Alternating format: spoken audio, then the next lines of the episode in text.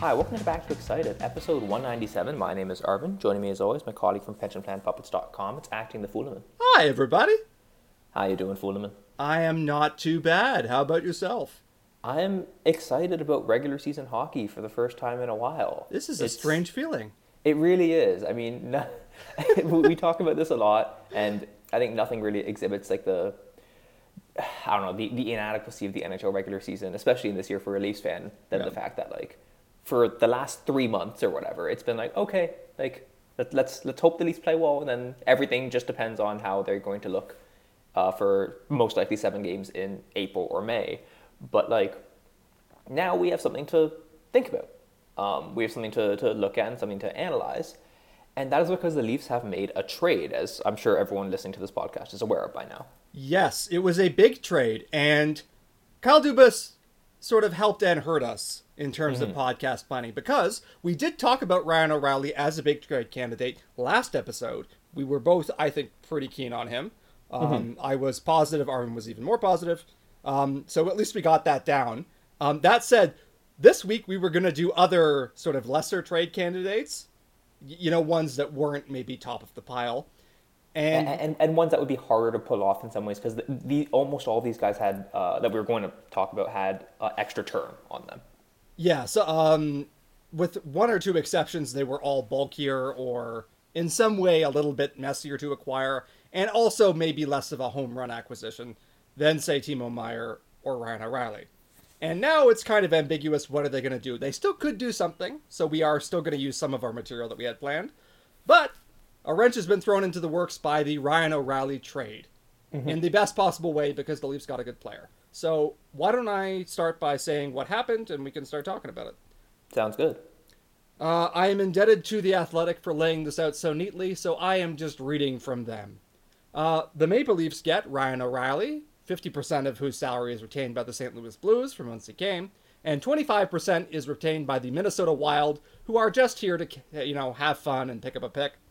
The Blues got prospect Mikhail Abramov and uh, AHL slash NHL tweener Adam Gaudette, uh, Toronto's first round selection in 2023, Ottawa's third round selection in 2023. That was the Matt Murray pick, I believe. It was. Yep. And Toronto's second round se- selection in 2024. The Wild got the Maple Leafs' fourth round selection in 2025 for their services in minimizing Ryan O'Reilly's salary. This is a big trade, needless to say. Um, and, you know, name recognition being what it is, it's the Ryan O'Reilly trade, and that is who it's about. Uh, the guy who won the Conn Smythe a couple of years back, as well as the Selke, as well as the Stanley Cup for the St. Louis Blues. Um, this is a pretty exciting thing. Now, if we were getting that guy, um, the price would have been even higher. The Blues would have been even less likely to trade him. Right. He's a bit older now. Yes. Um, and we should also mention that we picked up Noel Acciari in this deal as well. Yeah, uh, I apologize. Uh, I probably should have emphasized that more. Noel Acciari and Josh Pillar. I have no Josh Pillar takes. No. We are not I going to talk about him again. Yeah, I, he was mentioned once in Dubas's press conference to basically just say that we're gonna, we being the Leafs, are gonna scout him and see if they are if he's worth giving an ELC to in the summer. Just uh, like after we acquire him in a trade, we should scout Yeah. that guy. yeah, I mean, it, it might have just. Well, actually, not- he's, he doesn't even have an ELC, yet, so it's not even an SPC thing. It's just like his signing rights, I suppose. yeah, I mean, Um, he, he's he's a 21 year old playing in the in the uh, in major junior, I believe, which well, is suggestive of like possible, okay. Well, I, anyway, I think we he's don't an over. it doesn't. I think he's an overager. I, maybe I should have looked that up, but I, I, No, you know what? You're right. You're right. Yeah, he's, on the same team as yeah. uh, Brandon Lisowsky, who we drafted in like the seventh round last year. Yeah, he plays in the WHL. So we've all learned something in the last minute about Josh Pillar, Yeah. including me. Um, And- now- and- yeah, He- well, he, he's also uh, Pillar's also had like some some health scares in the last like year. I think his um his progress has been stalled by by injury or, or, or poor health. So I mean, we'll see what happens. Unlikely he features anytime in the near future for the Leafs. So this is already too much Josh Pillar talk, frankly. yeah. I will say one more thing. I used to make jokes this way about Pierre Engvall. Hmm. So who knows? However, for this episode, we're focused on Ryan O'Reilly and a little bit on Noel Acciari. Yes. Um, yeah, go ahead. Yeah, so we, we talked about O'Reilly um, it, uh, our, in our most recent pod, and the long and short of it was kind of as what, what you said, Fulemin. Like it's the 2019 version of Ryan O'Reilly was an absolutely no doubt about it top line center. He, you know, has done a lot over the course of his recent career to help his team win hockey games, primarily through his his play driving and through his um, immense defensive skill, mm-hmm. also through his playmaking and. Uh, as a fringe thing, he also has very high um, penalty differentials. Like he, he he doesn't take very many penalties at all, and he he does this all against, you know, top end competition uh, in, in tough parts of the lineup, clearly trusted in all situations by his coaches over his career. Um, really can't say enough good things about the player peak Ryan O'Reilly was. He was a truly excellent player. Now, he has come down a little bit since his peak. Mm-hmm. Um, this season, most estimates that I've seen place his play driving ability as good, not no longer absolutely elite world class, but still you know quite solid. He was still getting played in uh, very tough minutes. He was not being sheltered in any reasonable way by the Blues. Um, but there, there, you know, when you when you're uh, when you start from you know Selke winner, one of the best play drivers in the league, still good represents actually a pretty large step down. That doesn't mean he can't help us. He he is still good, right? And that that's the benefit of, of starting from such a high um, a high point when you begin your decline phase as you know a 31, 32 year old player.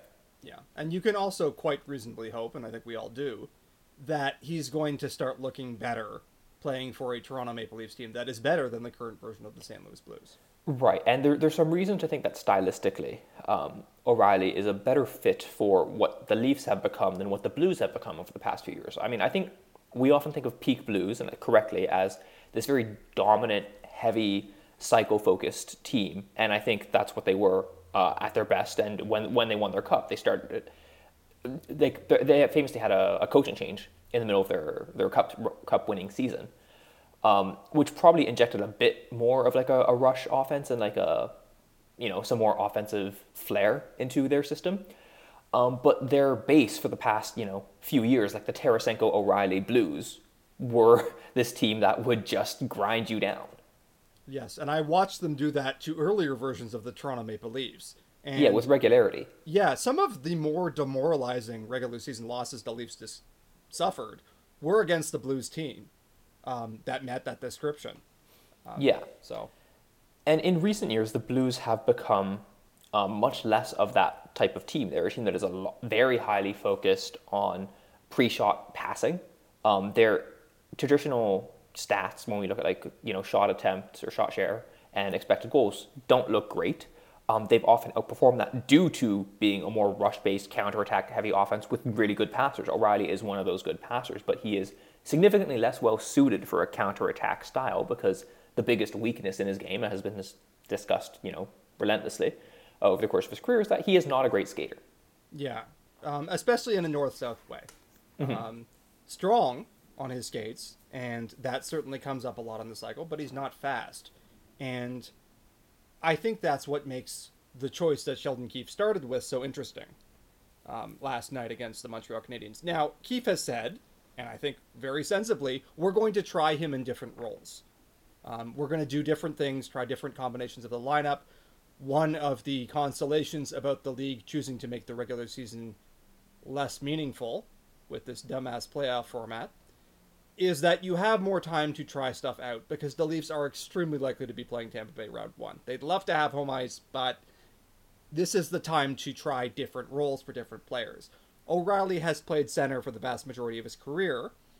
He played center last night, but he pushed John Tavares, who has played center for the vast majority of his career, to the left wing. And the combination of John Tavares, Ryan O'Reilly, Mitch Marner is like the cycle line uh, to dream about in mm-hmm. terms of very strong possession players who can keep it going in the offensive zone ad infinitum. They put the Habs in a spin cycle on their first shift. Now the Habs yeah. are, you know, garbage, but still, and, and it is worth noting that like they also that line also I think didn't have the best game throughout. Like there was flashes of dominance. That first shift was maybe one of their best, mm-hmm.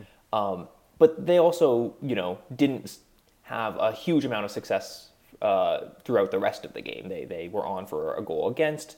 They were a little bit liable to be counterattacked by the mm-hmm. Habs, and that's sort of a worry that you have. You know, the Leafs. We've talked a lot about how the Leafs are not an especially fast team now, and you know th- that's very much that grouping of O'Reilly, Tavares, and Marner is certainly not a particularly fast grouping outside of Marner. Marner's the fastest guy there, and he's more of a east-west fast than a north-south fast. Yes, again, big on the cycle. I think regular listeners of this podcast will know one because you probably watch a lot of Leafs, but two because we've been saying this for a while. The Leafs have this uh, popular image as this sort of fast up tempo team, and they have moved away from that by steps year after year um, under Sheldon Keefe. Like the team that featured Kasperi Kapanen and Andreas Johnsson in prominent roles in the top nine was a faster north south team. Um, this version of the Leafs doesn't have a ton of guys who are really zippy north south skaters. Nylander and Engvall. Yeah, but I, I a lot like, of heavy cycle guys. yeah, I feel like Nylander, those are the exact two I was going to mention. Of like, those are the two guys where it's like, okay, they're a real vertical threat, And- right? Um, Yeah, sorry, you're gonna say. No, so so this is another step in that direction of the Leafs being a very very cycle focused team. Um, O'Reilly is excellent on the cycle. His um, his calling card, people have talked about it, players have talked about it, and I think analysts have talked about it as well. Is his stick? His stick makes up for his feet, right? Um, we we talked about how his his movement is not amazing by NHL player standards, but he has phenomenal sense of where to be, phenomenal discipline in where he positions himself, and amazing hand-eye coordination to be able to constantly disrupt plays with his stick and get the puck off the wall, both in an offensive sense and a defensive sense. Right? Uh, he, he has a little bit of that Matthews trait of like there's a, a crowd of people and suddenly Ryan O'Reilly's on the outside of it with the puck.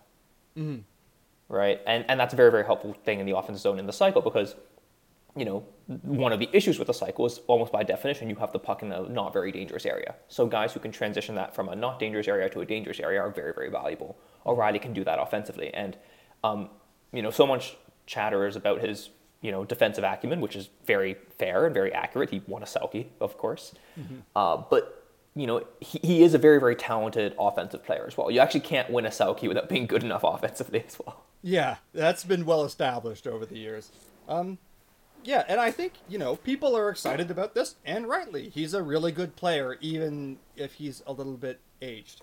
Um, I think, um, and I'm thinking of Jake Beliefs on Twitter. I have to admit, some people are good, might be annoyed at us for not being as totally rapturous top to bottom about this trade. That doesn't I- mean we I don't think- think it's a good trade. This is like as positive as we've ever been about any deal. We had like one really positive episode in our history, and it was the John Tavares episode, where we were like, straight up, this is a home run.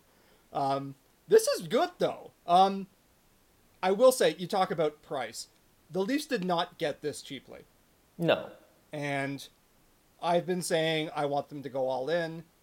Lots of us have been saying like, look, this is the time. No better time than now. You have to make this team good. They did. They operated on that principle, and there is some rumor that O'Reilly and Acciari might stay, um, but right now they're both rentals.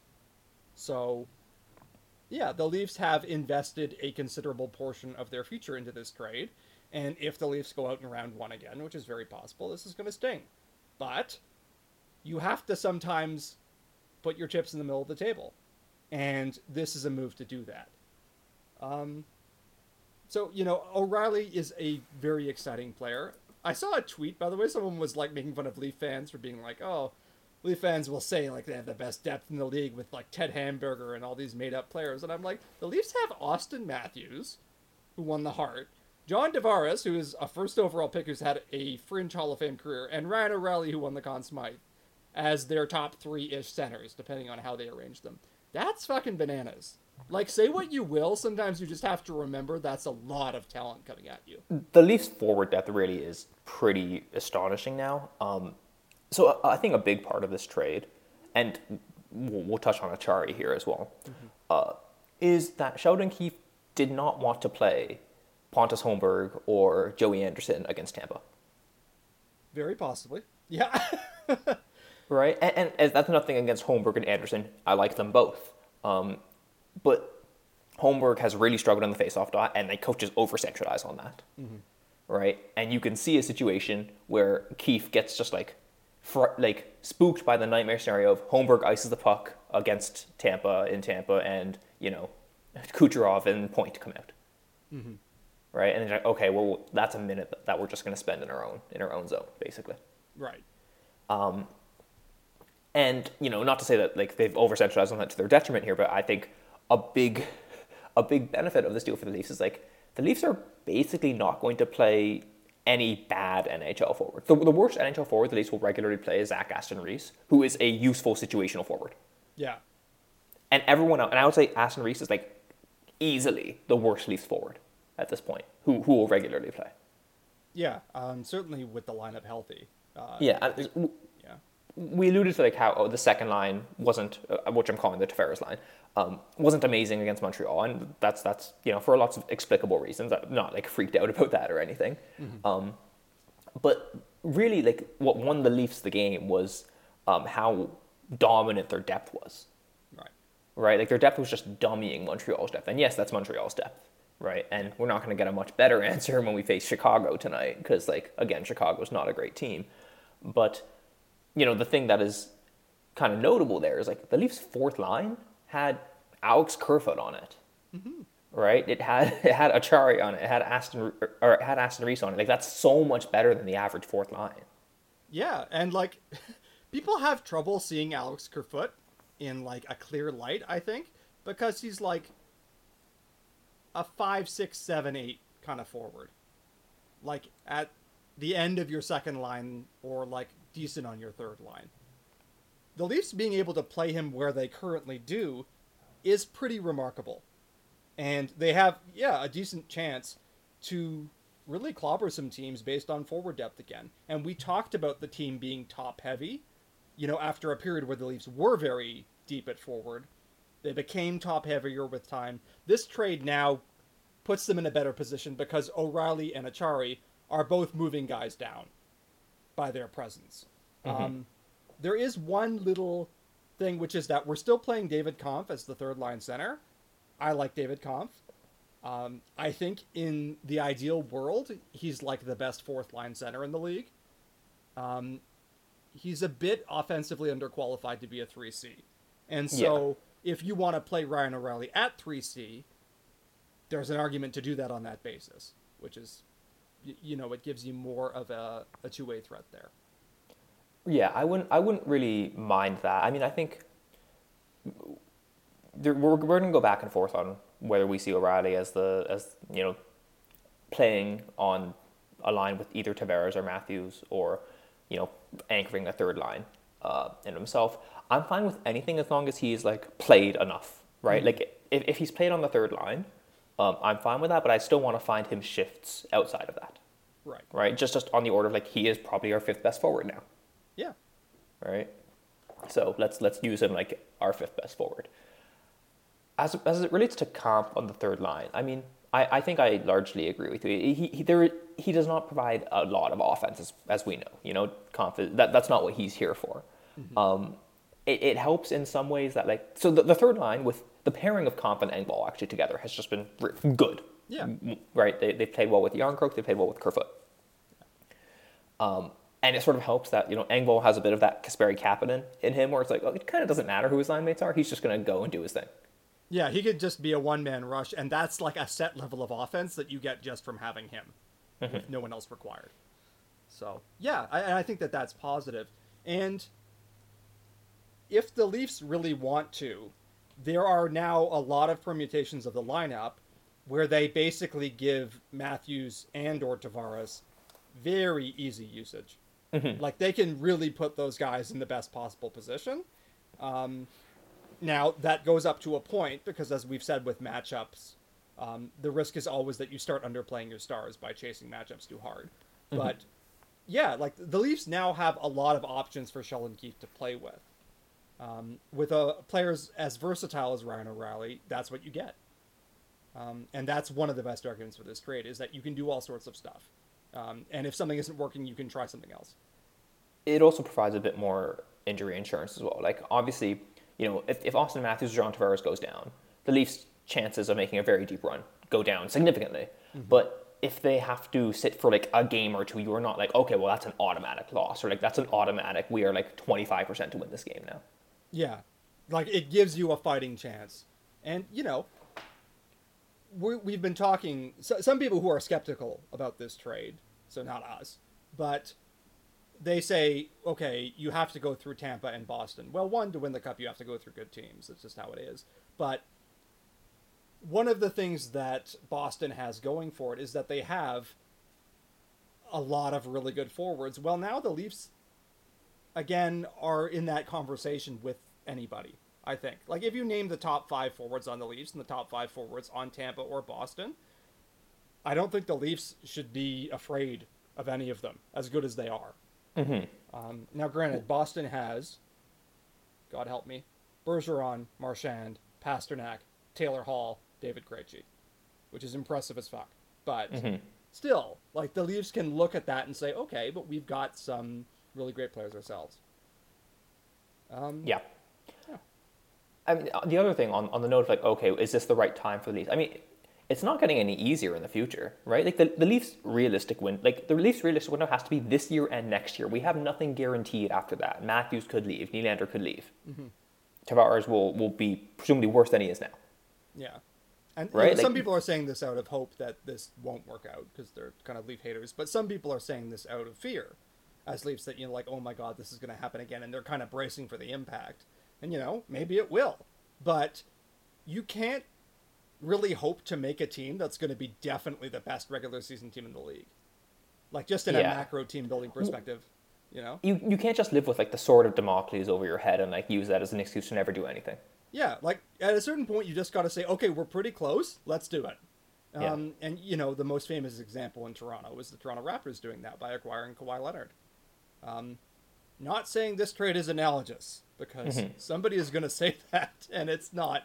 There's too many problems with that analogy, but in the sense of you have to be aggressive when you have a good team to put yourself at the top. Sure. Yeah. Um, the other thing worth noting, so a lot has been made of O'Reilly's weaker year this year. Um, and we talked about that last time. And the basic, what it amounts to essentially, is that his teammates have been very, very bad at finishing his chances. Mm-hmm. And his goaltending has been absolutely, you know, terrible when, when he's on the ice.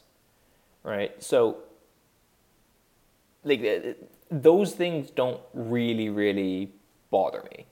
Um, his play driving as we said, has taken a step back from from where it was before. I think it, one, it's still good.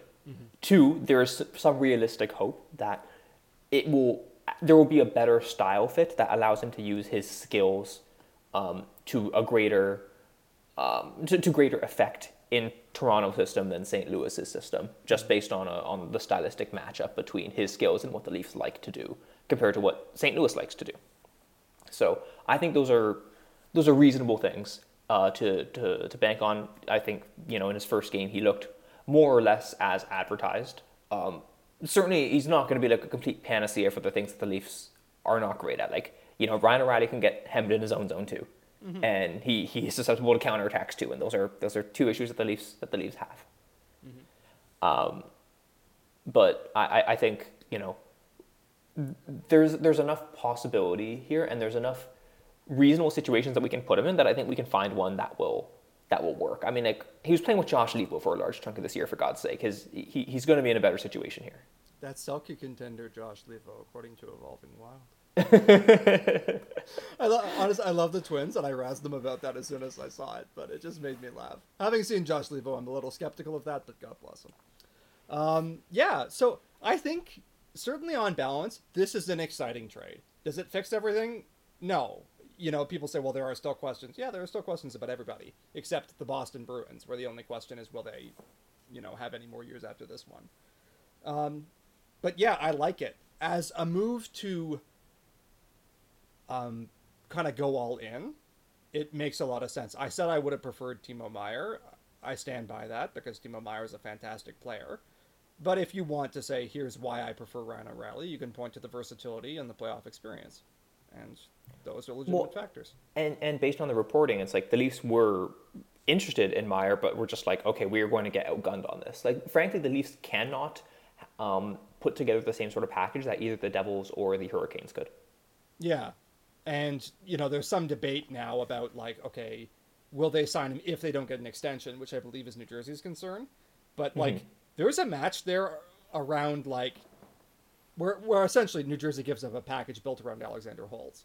Mm-hmm. Um, that seems to make a whole lot of sense. Um, Carolina also should be going super all in, I think. Um, and they want a game breaker to replace Max Pacioretty, who uh, came back and was re-injured almost immediately. So yeah, I, I, think there's certainly an argument that they weren't going to be able to bid up in that that competition.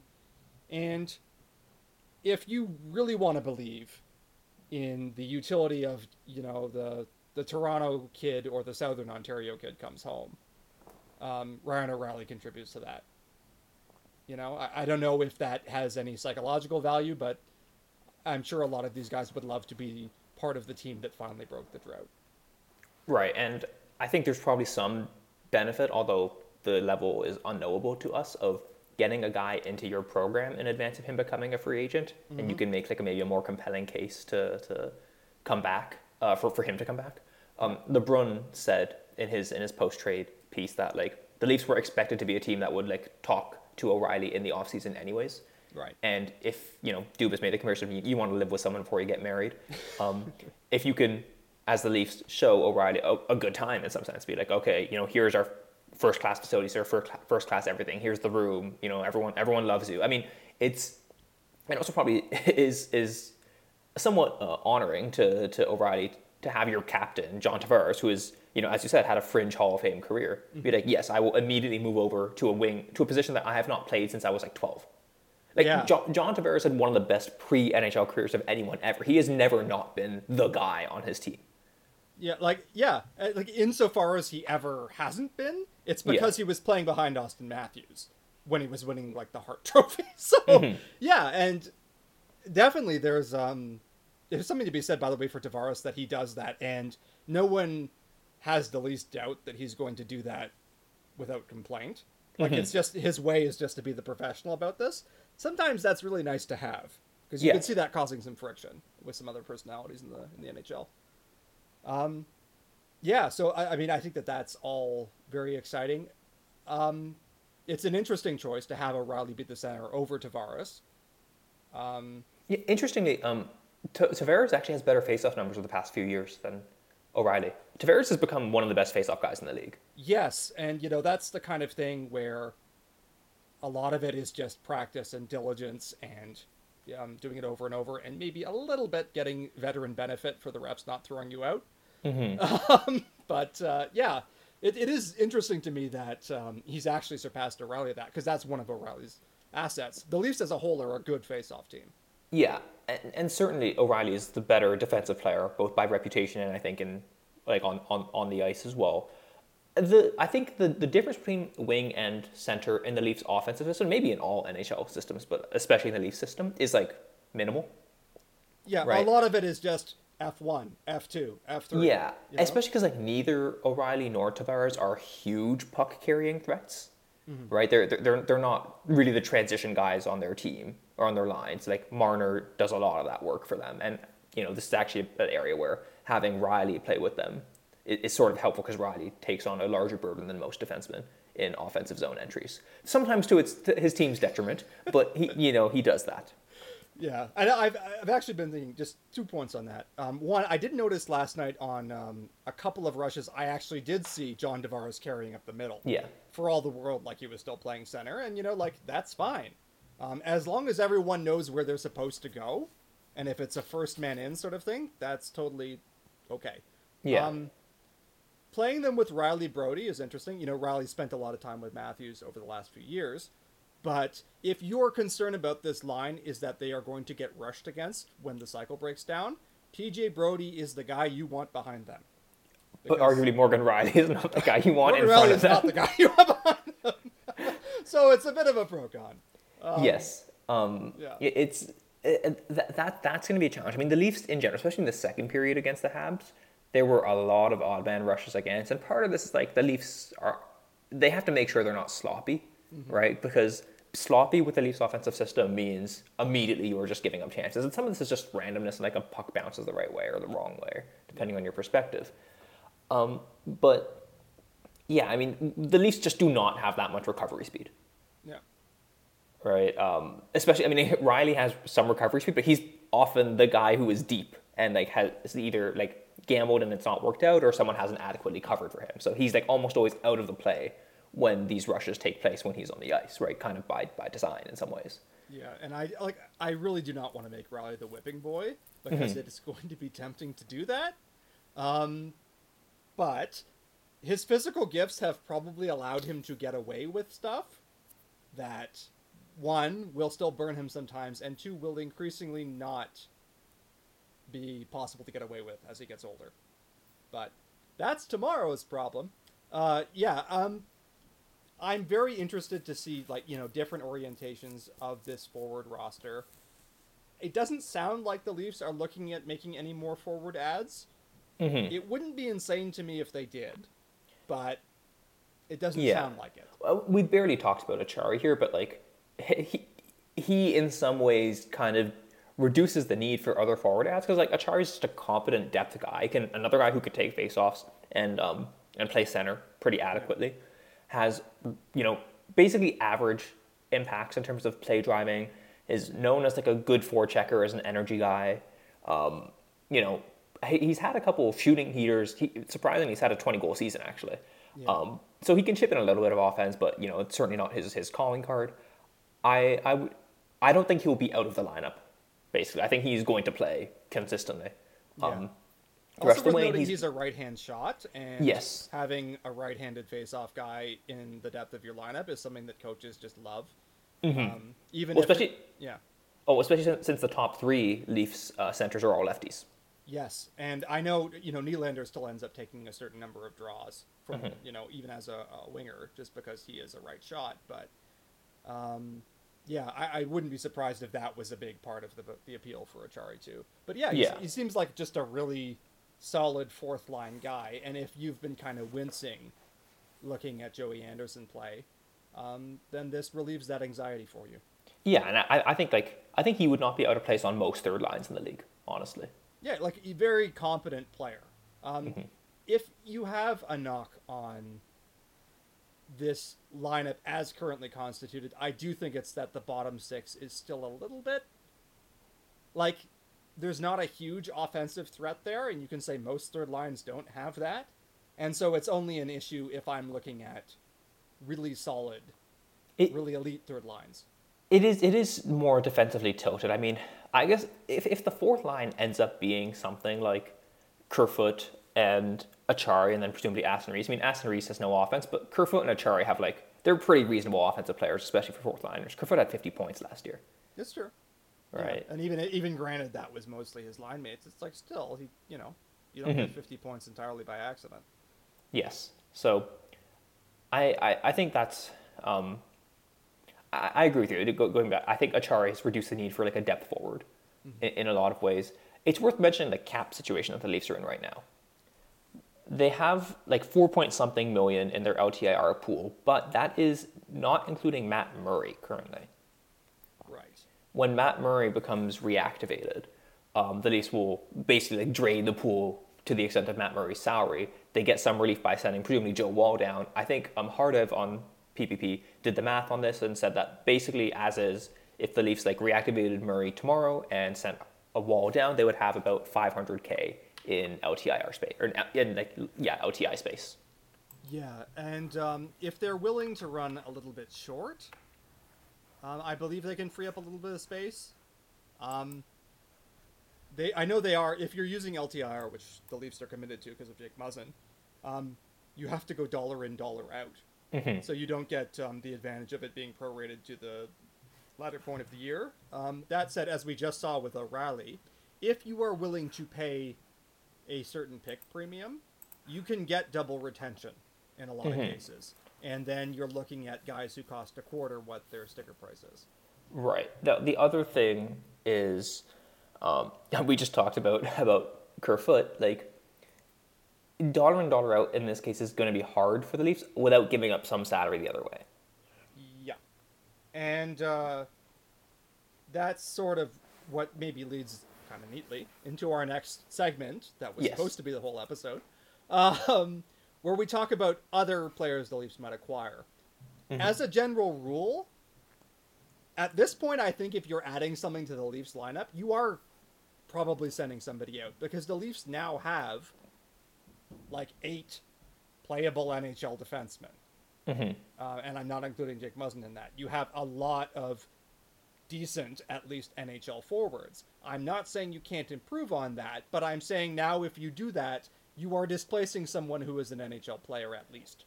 Yes, the, the bar is higher now. Um, you know, if you trade Kerfoot and assets, well, you're giving up Kerfoot, who is like not worth nothing in my opinion, at least like in the abstract.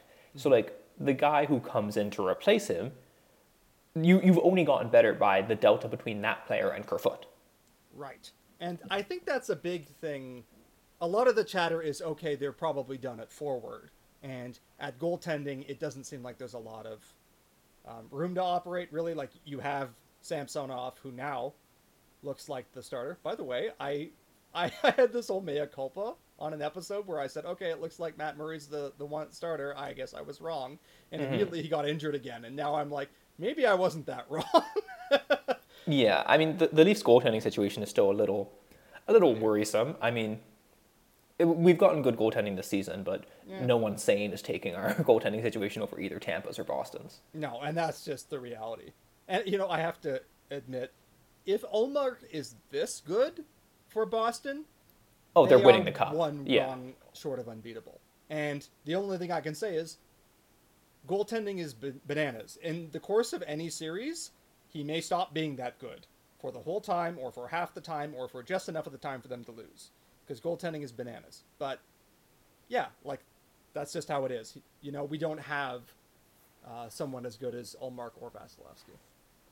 Um, but yeah, anyway, so you can look at it and say, okay, the goaltending is some combination of guys that are already here. The forwards are what they are. But maybe they need someone on defense. And there are still a lot of uh, sort of older school minded fans who wish we had a prime Jake Muzzin back. Um, and Muzzin seems like he's probably done. Um, and so to do that, you are probably displacing Rasmus Sandin from the roster.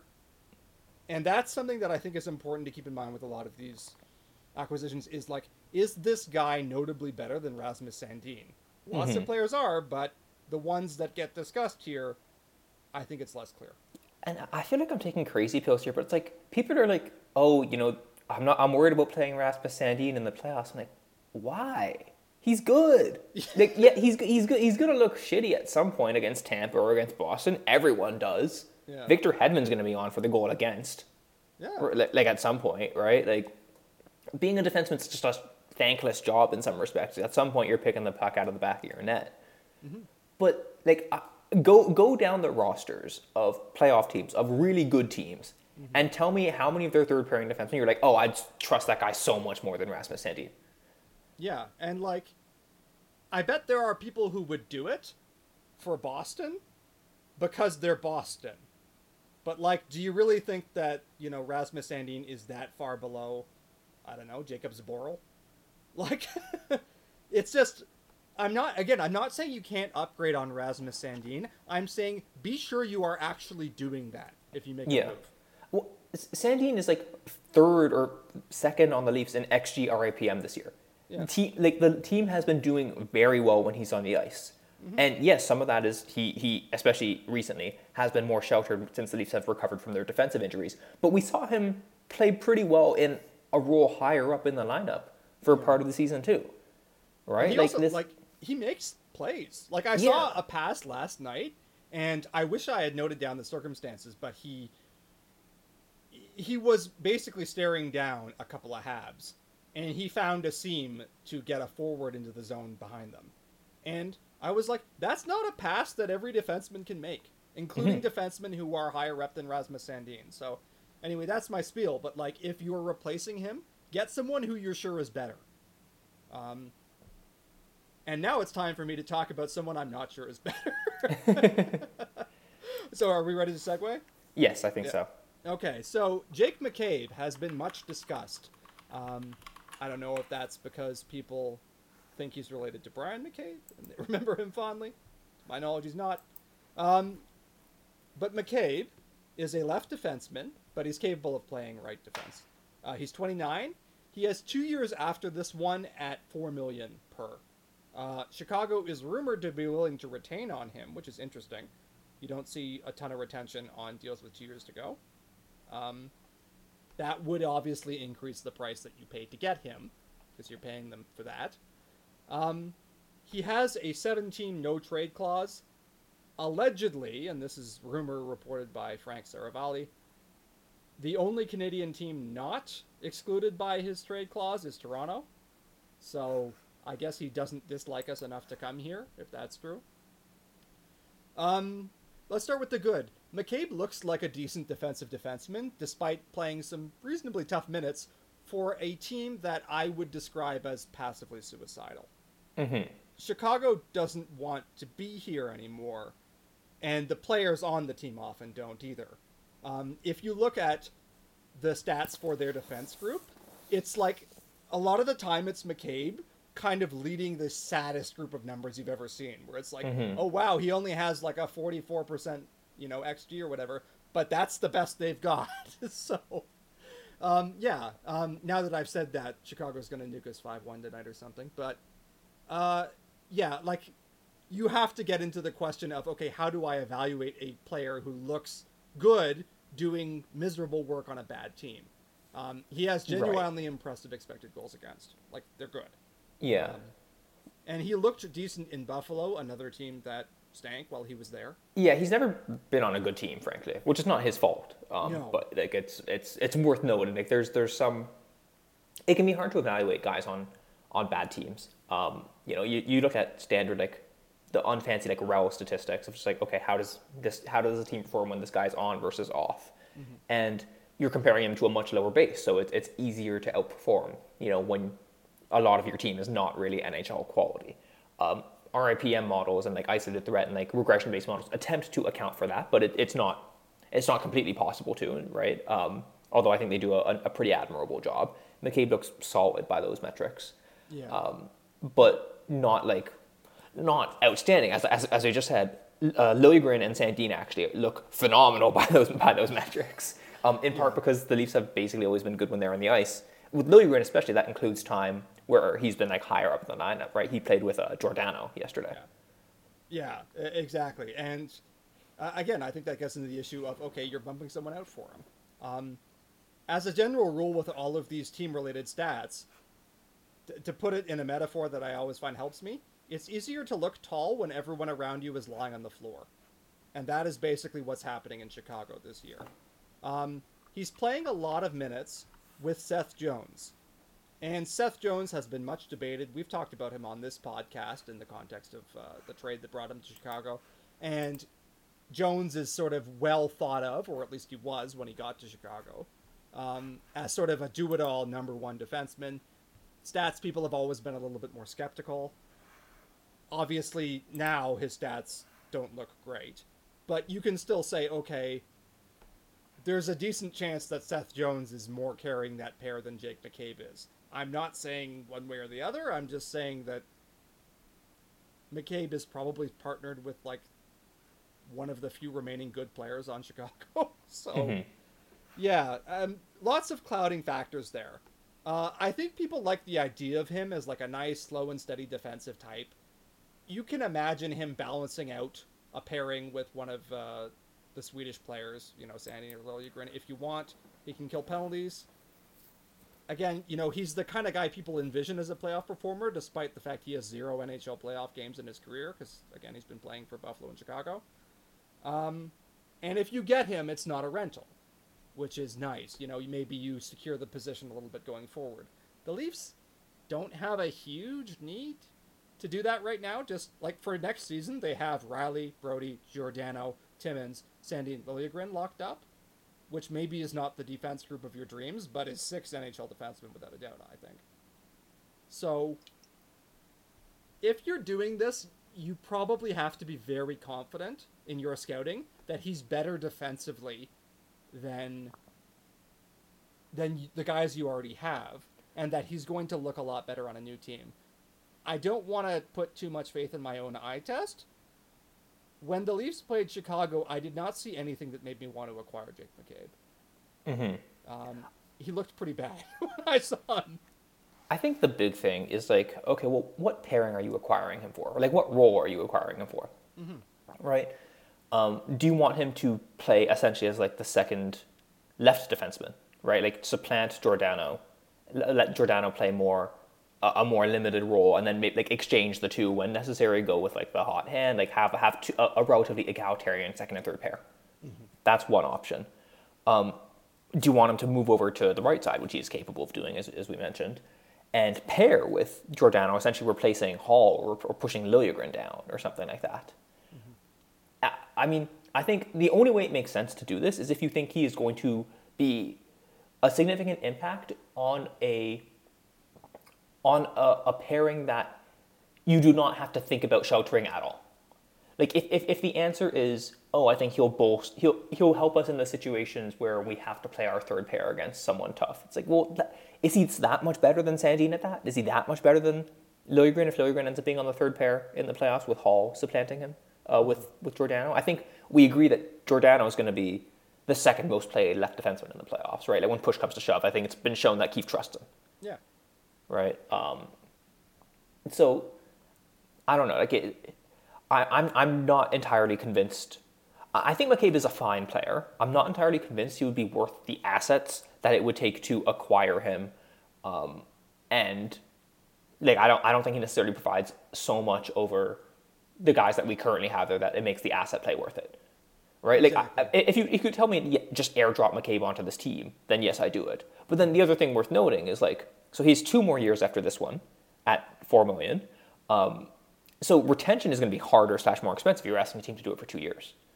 Yeah. And as we said, this is dollar in, dollar out. So like, who do you move out? Like, you can dump Kerfoot and then like take um, McCabe into into space with like some some other cap machinations. Do we want to do that? Like, Yeah. Or it- if you it- think he's yeah. a great replacement for Justin Holl, send Justin Holl the other way. right? Um, and again, like, I would have to be more confident that I than I am that he's a big upgrade on Justin Holl.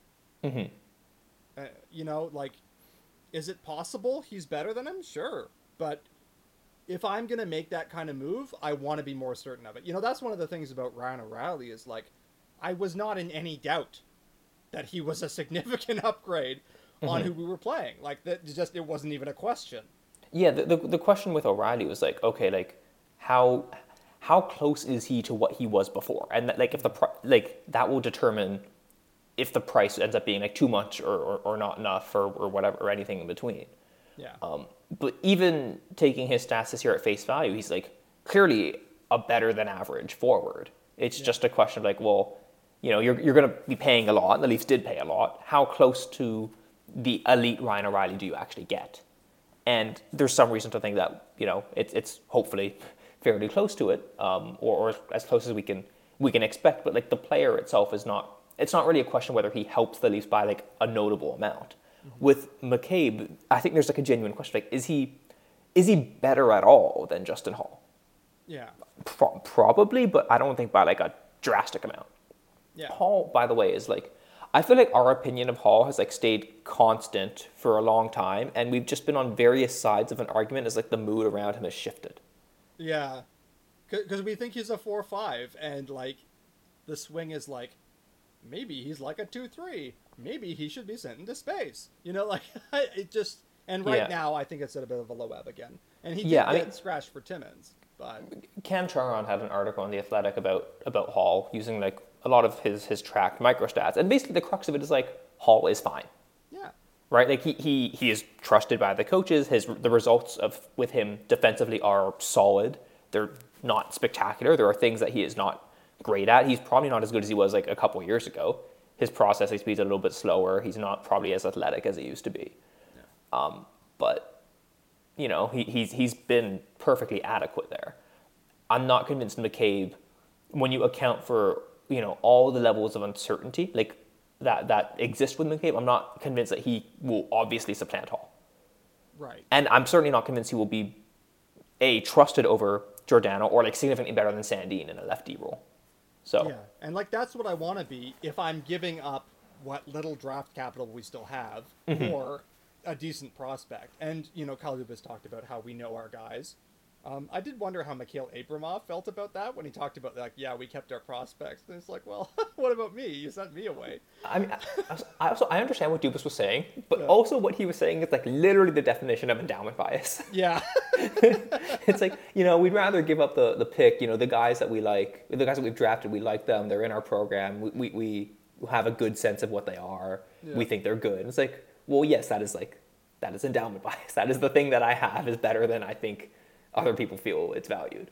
yeah. So. So, I, I'm not saying he's wrong to think that way. It's a very natural way to think, and and this goes back to the point that we've raised many times, like that Tulsky quote of, you know, teams just by virtue of acquiring a player, it's a signal that they were higher on that player than the rest of the league was, right. right? So like, yes, the players that the Leafs have drafted, they had presumably higher on their board than all the teams ahead of them did, because otherwise, you know, those other teams would have drafted those players. Yeah, exactly. And it is interesting to say, you know, like, if you wanted to rephrase that, you could say, I'm higher on the things I've already done than the things I'm going to do in the future. Because, like, if you have the draft picks and you assume you haven't gotten fired, which is open to question, it's like, yeah, I would be using those draft picks. Yeah, that's, a, that's a good point. I didn't think about it that way. anyway, um, however, that's fine. Um, it's just if you're going to do this, like, like if we were doing what Dubas did a couple years ago when he got Jake Muzzin, um, you do that in a heartbeat now. Like a Jake Muzzin caliber player who Right. clearly slots into your top four. It's like then you do that and you send Justin Holl the other way with a suitcase packed for him. But I don't think Jake McCabe is close to a Jake Muzzin caliber player. And it's a little hard to judge because defensemen on bad teams are hard to judge. And we've mm-hmm. struggled with that before, but I'm not convinced there's anything there that I, I would agree. I think yeah. I think if, if you like gun to my head, I think McCabe is like a better defenseman than um, than Holl, and like it would be more trusted than Sandin, which is different from being better than Sandin. Like I, I'm not I'm not sure McCabe would be as good in the role that Sandin is in Yeah. um, than than Sandin is, but I could see him being more trusted. I just don't think the value add is like that high com- compared to like what we'd have to give up. And again, it's like we would have to give up a roster player and Yeah. more assets. Like it's just it, it's a lot. Yeah, and so I don't think you, you come out ahead. Um, do you want to talk about Gavrikov now? Because that kind of segues naturally.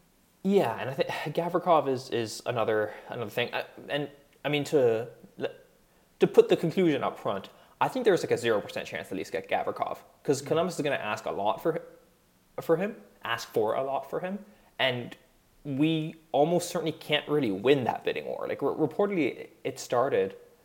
Columbus's ask was like a first, a third, and uh, a prospect of some kind. And it's like, okay, well, we could trade next year's first, but that's next year's first is already earmarked for Sam Reinhart. um, so, like, it, it, it, it's a lot. Gavrikov, I am like more confident about than McCabe. Maybe this is just like bias. I've seen more of Gavrikov. We actually studied him a fair bit um, before the Columbus series uh, in the bubble, because that was like I think the first year where it was really like, hey, this guy's quite good. Um, so, I mean, Gavrikov, to give you know a bit of insight to people who don't know, um, is reportedly a you know smart, safe, steadying presence. Uh, defense first doesn't really overcomplicate uh, play with the puck, which is code for he is not that great with the puck, um, but he also recognizes that he is not that great with the puck. Uh, very physical, has had playoff success to some degree before, obviously, you know, to the extent that anyone who's played for Columbus has had playoff success. And I don't mean that as a slight, uh, just like, you know, like he's, he's, he's That's done something in is, the yeah. playoffs. Yeah. Um, so, yeah, like you could, you can see Gavrikov being on this team and improving it uh, significantly. I just don't think the f- cost is going to be what something the Leafs can, can handle realistically.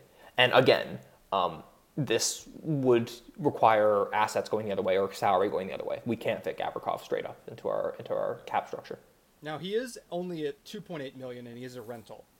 So, if you think that you really do want him, that is more doable financially. Yeah, than like four. like you could get like my, a, mi- a s- very like a small amount of retention and then just tr- send Holl back the other way or something, Yeah. and Um, that that gets it done. But like the thing, the other thing is, in this situation where the Leafs are um, acquiring a player, the player we are giving up, despite them, it's going to be either Holl or Kerfoot, presumably. Uh, despite that player being good and like a useful player, they will be treated as a cap dump. Yeah. They will not be treated as, oh, that's Alex Kerfoot. He's a 50 point forward uh, as a rental. I, I would pay a third round pick for him. He's not going to be treated as such Yeah. because a team knows, oh, you, you know, this acquisition is contingent on you dumping this player. Yeah, and, and again, even if we're if we decide okay, we're going to shop Kerfoot or Holl to a third party, um, they say, hey, why are you doing that? Yeah. And the same logic applies. Um, also, Gavrikov is a, a left defenseman, typically.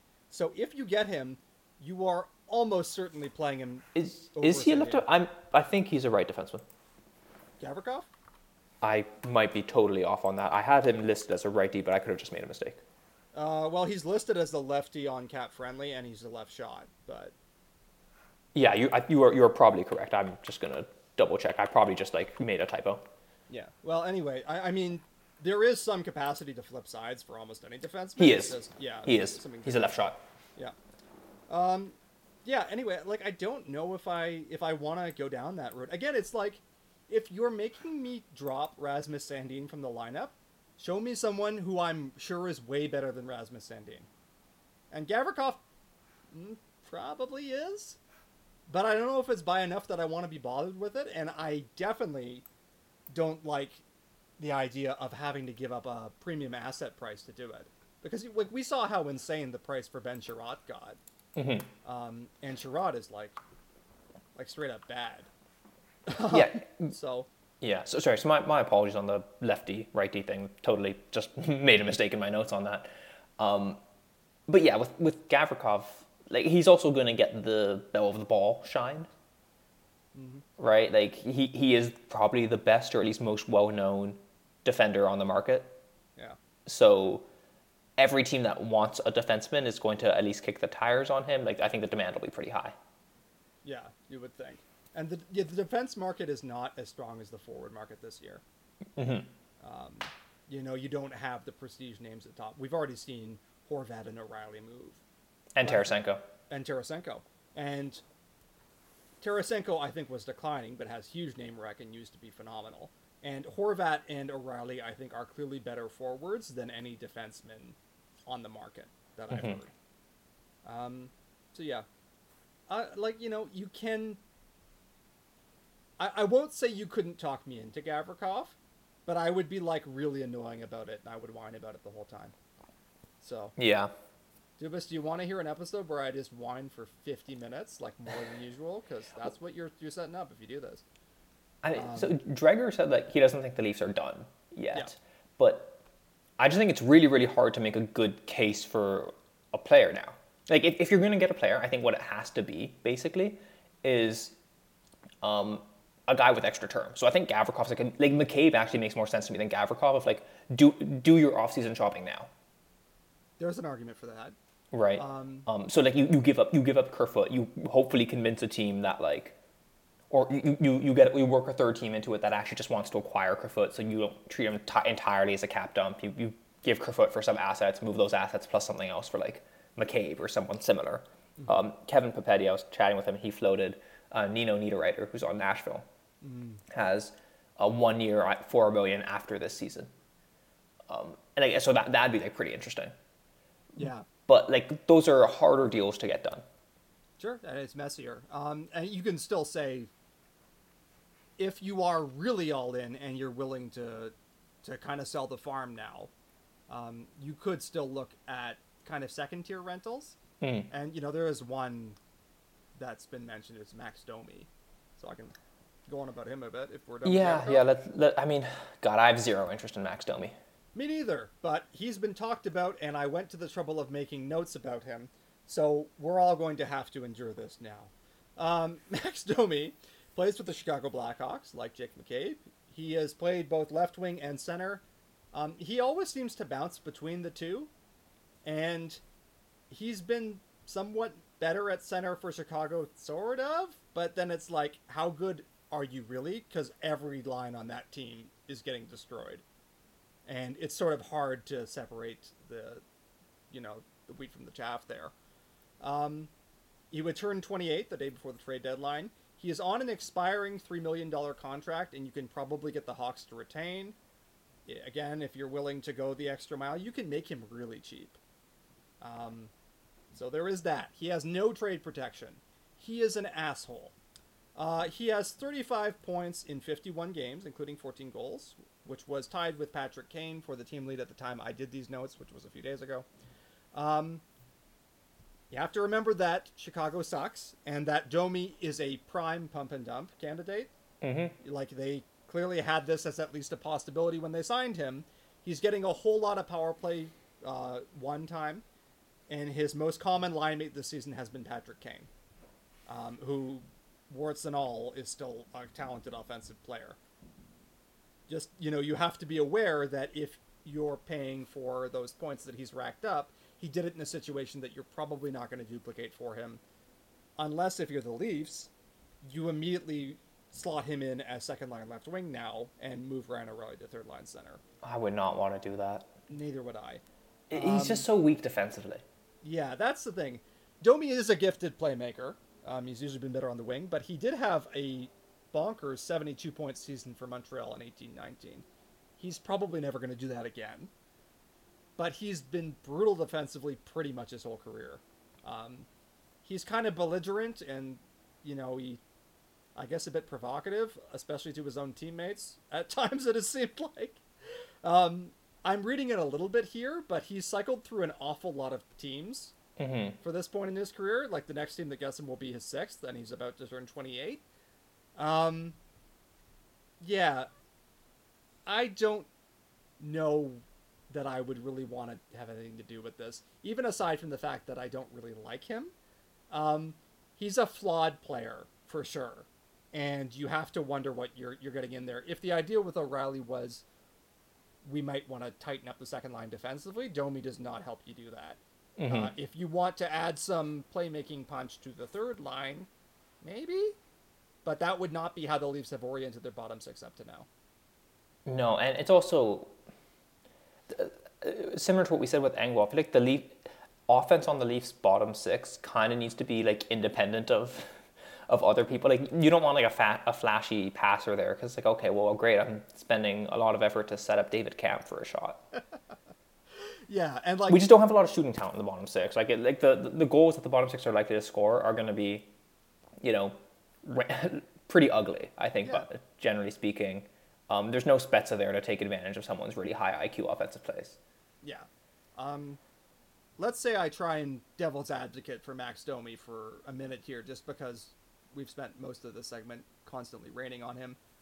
He is more talented offensively than probably most of the Leafs bottom six right now, arguably all of them. Certainly, he has a way higher career high in points than any of them have reached or are likely to reach.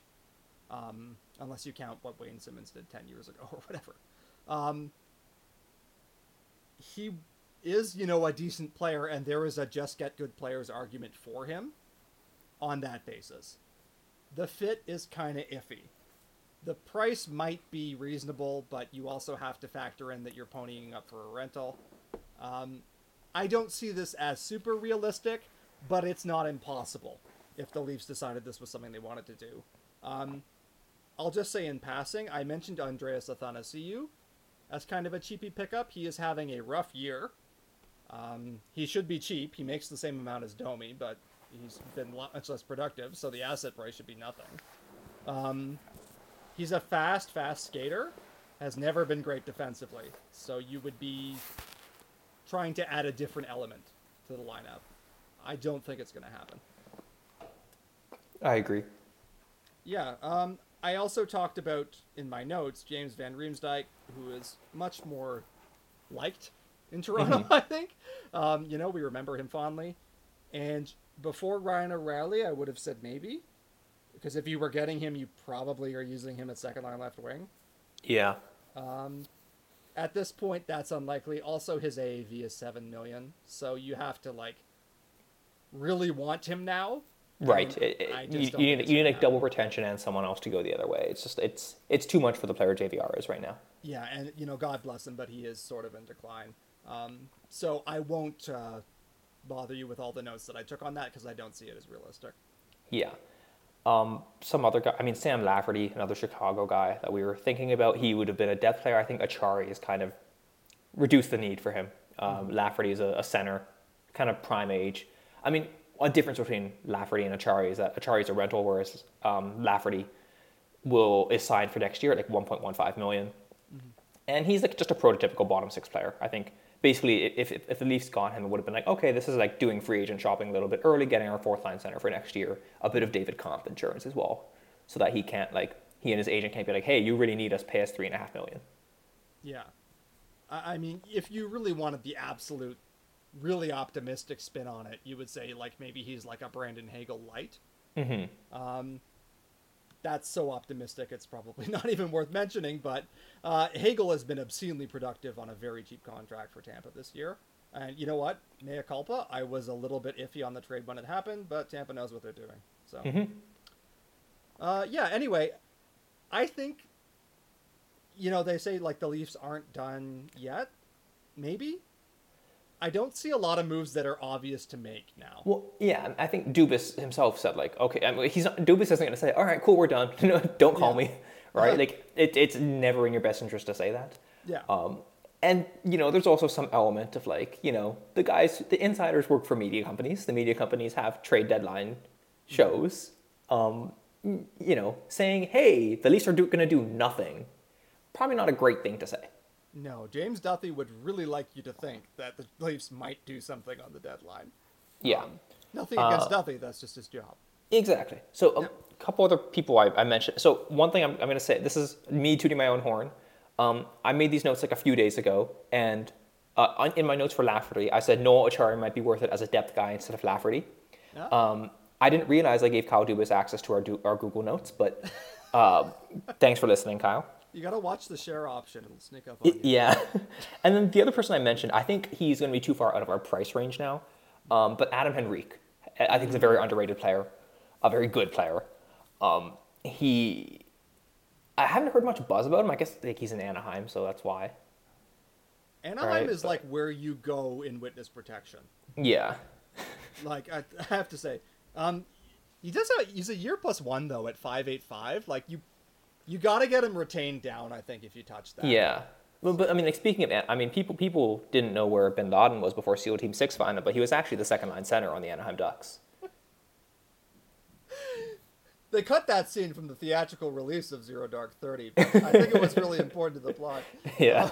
Um, so yeah, I mean, I, th- I think Henrique will get traded somewhere. I, I don't see why the Ducks would keep him. But I mean, the, the the real question with the Ducks is, what are we doing, and is there a god? Because Yeah. I th- I don't think the Ducks were serious about contending this year, but there's no way they thought they were going to be this awful. I think Right. they thought they were going to make a little bit of a nudge up, um, and they've just been abysmally bad. they, they've been really poor, and presumably they're going to sell Klingberg, but Klingberg's been terrible. So Yeah, and like we we looked at it, it was very clear. We were like, this is an obvious sell candidate. All they have to do is give him PP one. He has a rep, and it was like, unless he absolutely implodes, they can probably flip him for a pick. And now it's like, he has a big AAV, and teams that are in LTIR have to care about that, and he's not a priority ad now. mhm. So yeah, I don't know. I assume, I assume they'll still get something for him, but like Yeah, but like, a, like a third or a fourth. something like that. Like it's not going to be a lot, I don't think. Yeah. Or and if it is a lot, I think a team is like deluding themselves a little bit. Yeah, like I think, and the truth is, if you're going towards the playoffs, you probably have your first unit power play defenseman already there. Mm-hmm. So, yeah. Anyway, um, I like how we just took some time out to make fun of the Anaheim Ducks just in passing. Yes. Um, yeah, so that was all I had in terms of notes on uh, upgrades. Yeah, same same as well. Did we have a bad take that we wanted to discuss? I feel like we did, but like I've forgotten it. Yeah, you see, we're all we're so angry all the time. Um, yeah, you know what? I don't have anything written down, so I apologize to those of us who tune in. I, I, I have one. I have one Oh. actually. That, that that's come to mind. Um, actually, I have possibly two. But one, one, did we do the rant about how people are saying like the NHL rating stuff? Did we do that one? uh, I don't think we did that one. Oh, okay. I remember. So you had this thing on there. Okay, you can do the rate the ratings one. I have a different one if you want. You have to tell me what I was doing on the ratings one, and I'll Well- remember. But Um, when like the news came out that NHL ratings were down this year, and everyone's like, "It's Oh, because yeah. of this specific grievance," or like, someone would be like, "It's because they're not talking enough about Dylan Strome's dogs." yes, okay, good. Um, I did talk about that. You see, this is what happens when we have a three-week gap between podcasts. Um, yeah. So the NHL's ratings were down this year, and um, to credit- I think it was Sean Gentile at the Athletic actually did an article explaining like they're going head-to-head with um, NFL football. Yeah, there's like more Sunday games or something. Basically. Exactly, which you know it puts them in competition in a way that they weren't the previous season, and so you would expect the average on those broadcasts to be a little bit lighter. Um, it wasn't an apples to apples thing, but people saw the main headline and said, "Oh, down twenty two percent," and immediately everyone was like, "It's my pet issue," and you know some of them are reasonable, like. I don't like ads on the boards. Are they having a major viewership impact? I don't know. I, I gotta be honest, I have not noticed any of the issues with the ads on the boards that people have said. I, I don't dispute that they exist, and I've seen some claims like it can trigger people's epilepsy, which is like that's a huge that's a huge issue, obviously. Um, but like in terms of a day to day annoyance, I, I haven't actually really noticed. it. I don't love them. I'm not like I mean Gary Bettman's obviously full of shit when he's like fans have actually responded really well to these ads. Like no one's like I. I can't. I can't wait to see the transition from the home hardware ad to Rona. Yeah, he said they're actually less intrusive than like set ads, and I'm like, well, that doesn't make any sense. At all. but he can just say, you know, he can say whatever he wants. He's not before the law. a, a great discovery. I, unfor- this is a Louis C.K. bit, unfortunately, but it's it, it's actually true. But like, it's kind of amazing when kids realize that you can just like lie about stuff and it just works. Yeah. And like a lot of the times when you get into, we, we tell kids, oh, you shouldn't lie. Mm-hmm. And a lot of times when you get into like the adult world, you actually can just lie, and it's like not the right thing to do, but like there won't be any immediate consequence. Yeah, like there's this.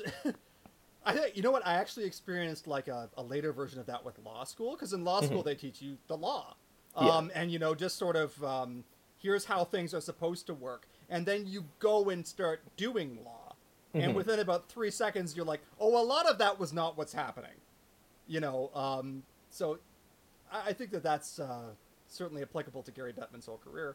Um, but yeah, any, everyone has their like their thing that they're sure is the reason for dropping ratings. But one, it's often just something they're feeling, and two, it's coming from someone who is usually still watching the games, so it doesn't apply. It, it's like some, some of the most hardcore things ever. Where it, I, I saw some people complain. It's like, oh well, you know, the NHL doesn't stagger start times. It's like, yes, the reason the reason they're doing worse in the ratings is because people would watch more games if they over if like intermissions didn't overlap, Yeah. which would somehow get counted in ratings in a way which like, is not currently happening because these. It, it makes zero sense when you evaluate that like on any Yeah. critical level. and um, like the vast majority of fans are fans of one team. Yes. I, You know? I, I think I watch more hockey than like most hockey fans, and still above 50% of my, above 60 or 70% of my hockey watching is our Leafs games. There's just, Yeah. it's, there's too much hockey to watch otherwise. Yeah, but by the way, um, when people love to do that, they're like, "Oh, you haven't even watched this guy play or anything like that." I'm like, "You haven't watched anyone fucking play ter- who aren't for your team on more than one or two nights a year. Maybe a few more if they're in your division, or if you're a professional scout. But like, you know, it reminds me of that David Staples bit where he claimed to have seen Howie Morenz play like 15 to 20 times, and Morenz had like retired before Staples was born um, anyway, I'm getting off track with bad takes, but uh, I saw a bunch of different theories as to why the ratings are dropping, and I think my personal favorite was that there's too much cycling in and out of bottom six players, and I was like, I cannot conceive that anyone cares about this except the family members of the guys who are getting healthy. Like it's almost certainly not that. Well, I mean, it's, yeah, that that ma- that makes zero, especially because like the the NHL is not really a load management league. No, no. right? So yeah. Anyway, that the and I, I think like credit to to Gentile and his article because that was like an actual Yeah, analysis he, like he just of answered like the question like an adult, which was Yeah. great. Someone should have done that. But yeah, anyway, it was just so funny, and there were so many tweets about it. Mm. Um, So it was really something to behold. Okay. Anyway, you had a bad take. Yes. Um, so uh, th- this is again from a LeBrun article. It is not a LeBrun opinion. Um, we, we make too much fun of Pierre LeBrun's opinions. We're going to make fun of the opinions of the people he's reporting on now. um, so the Athletic likes to do these things, and I find them interesting. I think Craig Custance did them a lot, and now LeBrun does it as well. Of like, you know, after a trade or after a deal, just like talk to other people in the league and just basically paraphrase or even almost directly quote, what do these people think about this deal? So uh, LeBrun did that with the um, with the O'Reilly trade, and you know the usual. There's the usual sort of sort of things that come up, but um, he talks to a bunch of front office execs, and one of the front office execs has not watched the Leafs play in three years, because this this is what it, they say. Uh, this is front office exec number three, um, and I'm quoting directly from from this article now. Kind of goes against their up tempo identity, but guess they feel his intangibles are worth it. Face offs, grit, playoff experience. They still don't have anyone to push back when other teams come after their top guys. Will be interesting to see how it plays out in the playoffs. Okay, we talked about this from the jump, right? About the Leafs' up tempo identity. The Leafs, in terms of pace, I actually did the stats on this yesterday because I was so annoyed about this. Um, by shot attempts uh, in a game, for or against, the Leafs are uh, at the same pace at 5 on 5 as the Boston Bruins not incredibly up tempo. The Bruins are a little better defensively, but like the, the Leafs defensively are pretty good by by basically all you know shot and goal metrics. Uh, if you look at expected goals pace, the Leafs are again middle of the pack, right? They're like with a bunch of other teams who you would not consider up tempo. They're like there's like 0.04 expected goals per 60 more than against the uh, in a game uh, for the Leafs as there is for the Blues, who is no one's idea of like super up tempo. I mean, they are like a, a counter attack offense, but like no one's like, oh, those high flying Blues don't know any defense over there, right? Like they, they just keep cheating for offense, like the right. And it, was- it was pretty similar to um, well, there's another like the Kings were like kind of similar, right? Like the Habs were in the same boat. Like basically, it was like a hodgepodge of teams that are all pretty tightly congested. The- Leafs are not really an up-tempo team. They're the opposite. The Leafs use possession as a defensive stranglehold. Yeah. Like that. That's that's how they play. Yeah, that's the plan. Yeah. So, anyways, the, this this guy has a like not updated his opinion about the Leafs in a long time.